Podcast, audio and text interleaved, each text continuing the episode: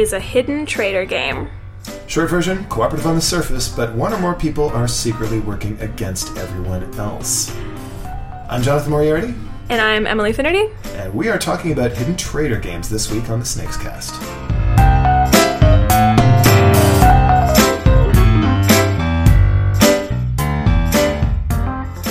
Most board games that you're familiar with are probably played one on one, or one on one on one, or one on one on one on one. Yeah, they're everybody out for themselves. Pretty much. Like everyone has that thing that they're trying to do. You know, you're trying to get Park Place or whatever. But Hidden Traitor games change all that, and it always ends up being one person against the rest of the world, but nobody knows who that person is. Now, this might sound incredibly stressful and difficult to play. Incredibly stressful. Except, actually, it's something that a lot of you have already heard of and maybe already done if you went to summer camp or something. If you ever played Mafia or Werewolf. Yeah, if you've ever had to sit around in a circle, sometimes with your eyes closed, sometimes with your eyes open, mm-hmm. hearing a camp counselor telling you how somebody suffered an incredibly gruesome death over the course of the night, that's Werewolf, and that's a Hidden Traitor game. Remember the stress you felt if you were a villager and you were opening your eyes in the morning saying, Is this it? Am I dead today? Or the Has- stress you felt as you're if you're a werewolf and trying to convince the other players in the conversation that no, you were just an innocent villager along with everybody else, and it makes complete sense that you would, defend, you would have defended this other player who's totally your teammate and totally also a werewolf. Nobody has a good poker face at nine years old. Pretty much no. And uh, honestly, for a lot of folks, it doesn't get that much better when they grow up.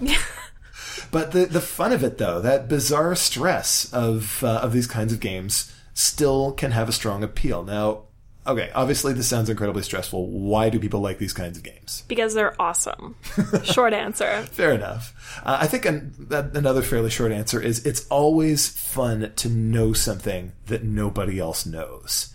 Having that, you, you tell people we're going to play a hidden traitor game, and pretty much you get a chorus of people right off the bat saying, "Ooh, I want to be the traitor." Yes, everybody loves secrets. Everybody loves having secrets from the other players, and to an extent, it's also fun figuring out secrets because that's something else. If you're just one of the innocent villagers, or uh, you know one of one of the larger group in a hidden traitor game, that mystery of trying to solve who is the traitor in your midst. There is nothing quite so great as the moment where you lock eyes with somebody from across the room and you point at them and you figured it out and their eyes kind of like glaze over and they start shaking a little and they know that They've you been found they've out. been found You've out and them. you've done it. Run every scenario through your brain multiple times. You've caught them in a lie, you've caught them in a mistake. You've done it. And now all you have to do is convince everybody else, Yes, that's always the most difficult part. and they never believe you. No, never. I always stand by that board games are a safe space to be a jerk to your friends. I mean, truly, I mean, it, it, brings out, you know, hidden qualities in people that you never quite expected you would have. Um, and hidden traitor games are the best for this. If you think that it's fun to mess up your friend's plan in like in like a worker placement game or an area control game, if you think that's fun, if you think it's fun to like knock over someone's meeple dramatically or like put down a card that completely puts a wrench in their plan, there is nothing quite so fun that than the last moments of a hidden traitor game when the traitors have won and you reveal your identity and your friend like their head spins around and looks at you and they lock eyes and they tear up a little. You lied to me. How could you? And It's so good. one other thing that can happen in these kinds of games too is that it's not always just one traitor. There could be a team of traitors Mm-hmm. inside a larger group. This this often happens in Werewolf or Mafia, and in other games like The Resistance. There's sometimes a team of you, and one of the most delightful gambits as a traitor that you can take is to accuse one of your teammates of being a traitor. Mm-hmm. So the two of you spend the entire game absolutely at each other's throats, ripping apart every argument that the other one makes. And then we get to the end of the game and you reveal the fact that you were both traitors. Because the thing is, sometimes all you need is one to win. Mm-hmm. And you can throw somebody else under the bus in the name of victory, and they'll understand. And that They'll gets you in with the understand- rest of the group. Mm-hmm. Exactly. Or you know what? You can throw yourself under the bus. That works too. I found out that, you know, the more you talk, the more people think you're hiding something. Yep. So what I always do when, you know, someone has even started to suspect one of my teammates, I just like Start talking. Start talking to them. just like start talking to them like nonstop, being like, "Are you sure? Are you sure this is a good idea? I mean, he did this. Yeah, I know he did this, but he did this." And then all suspicions immediately come to me instead, and my teammates are fine. This works better with games where there's like a more crucial figure and the traitors, something like good cop, bad cop, or right. secret Where there's somebody who's like the leader yeah, of the bad where there guys. are there are there are traitors, but not all traitors are created equal. Right. Uh, it's good for it's good minion ploy.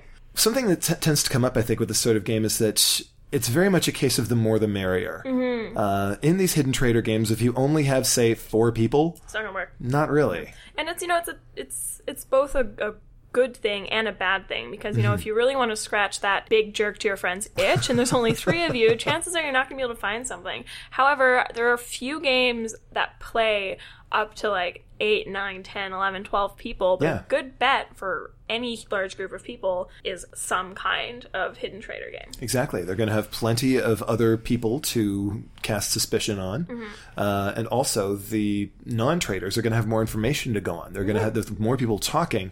There's more interaction, more happening, more to b- base your guesses on. And also, since these games are basically about talking, the most important playing piece in a hidden traitor game is your mouth. Yeah, absolutely. And that's what makes it a great beginner game too. Mm-hmm. I mean, a lot of them, a lot of like kind of like, you know, introductory level ones like Resistance or Saboteur or Secret Hitler, they have very few components and it's all about the meta game, which is like, you know, the the the stuff that's going on at the game table that's not the game itself, right? Mm-hmm. Who's sweating, who's stuttering or who got caught in a lie last turn or And who let's you think looks suspicious or who are you going to scream at and accuse of being a liar? Whose cards do you think you heard rustling when you had your eyes closed last turn? And let's not forget who's the traitor last time Exactly. and the time before that. Yeah, I mean, you know, gambler's fallacy, right? Uh-huh. Like, there's zero reason for me to be the tra- more likely to be the traitor because I was or was not the traitor last time. And yet there was that one time that everybody's going to remember. yeah, and then you know, in the heat of the moment, like all bets are off. Like all logic is gone. And these games don't have to be simple either. Some of them can actually be quite complex. Yeah, The- complex and long. and uh, the, the there are advantages and disadvantages to this. You go with a simpler one, everybody can start playing it right away. Yeah, and you can play it over and over and over again. You can play games of, you know, One Night Ultimate Werewolf or Resistance in 10, 15 minutes if you Mm-hmm. Played it before and just do it over and over and over again. And then everyone's had a chance to be the good guy and the bad guy. And by contrast, you've got the longer ones that are more intricate, give you more to go on, give you more t- clever ways to be treacherous and more clever ways to sniff out traitors, and also get you more emotionally invested in what's Yeah, happened. much more stress, so much more stress. you know, four and a half hours of Battlestar Galactica ever Yeah. later, Yeah, and it's just it's it's it's high Ugh. investment, high reward type stuff. It's the thrill of victory and the agony of defeat. And it ruins friendships. Oh, People yeah. talk about you know risk and monopoly ruining friendships. No, they know nothing. it- they know true. nothing. It's true because in Risk and Monopoly, you expected them to be jerks. In a hidden traitor game, you trusted them, you believed them. And they stabbed you in the back. Well, that's a good introduction, I think, to this genre of game. But we have plenty more details to give you. This genre is nearly endless. So join us again on Wednesday when we're going to talk about specific games in this genre, how they work, and what their appeal is. See you Wednesday.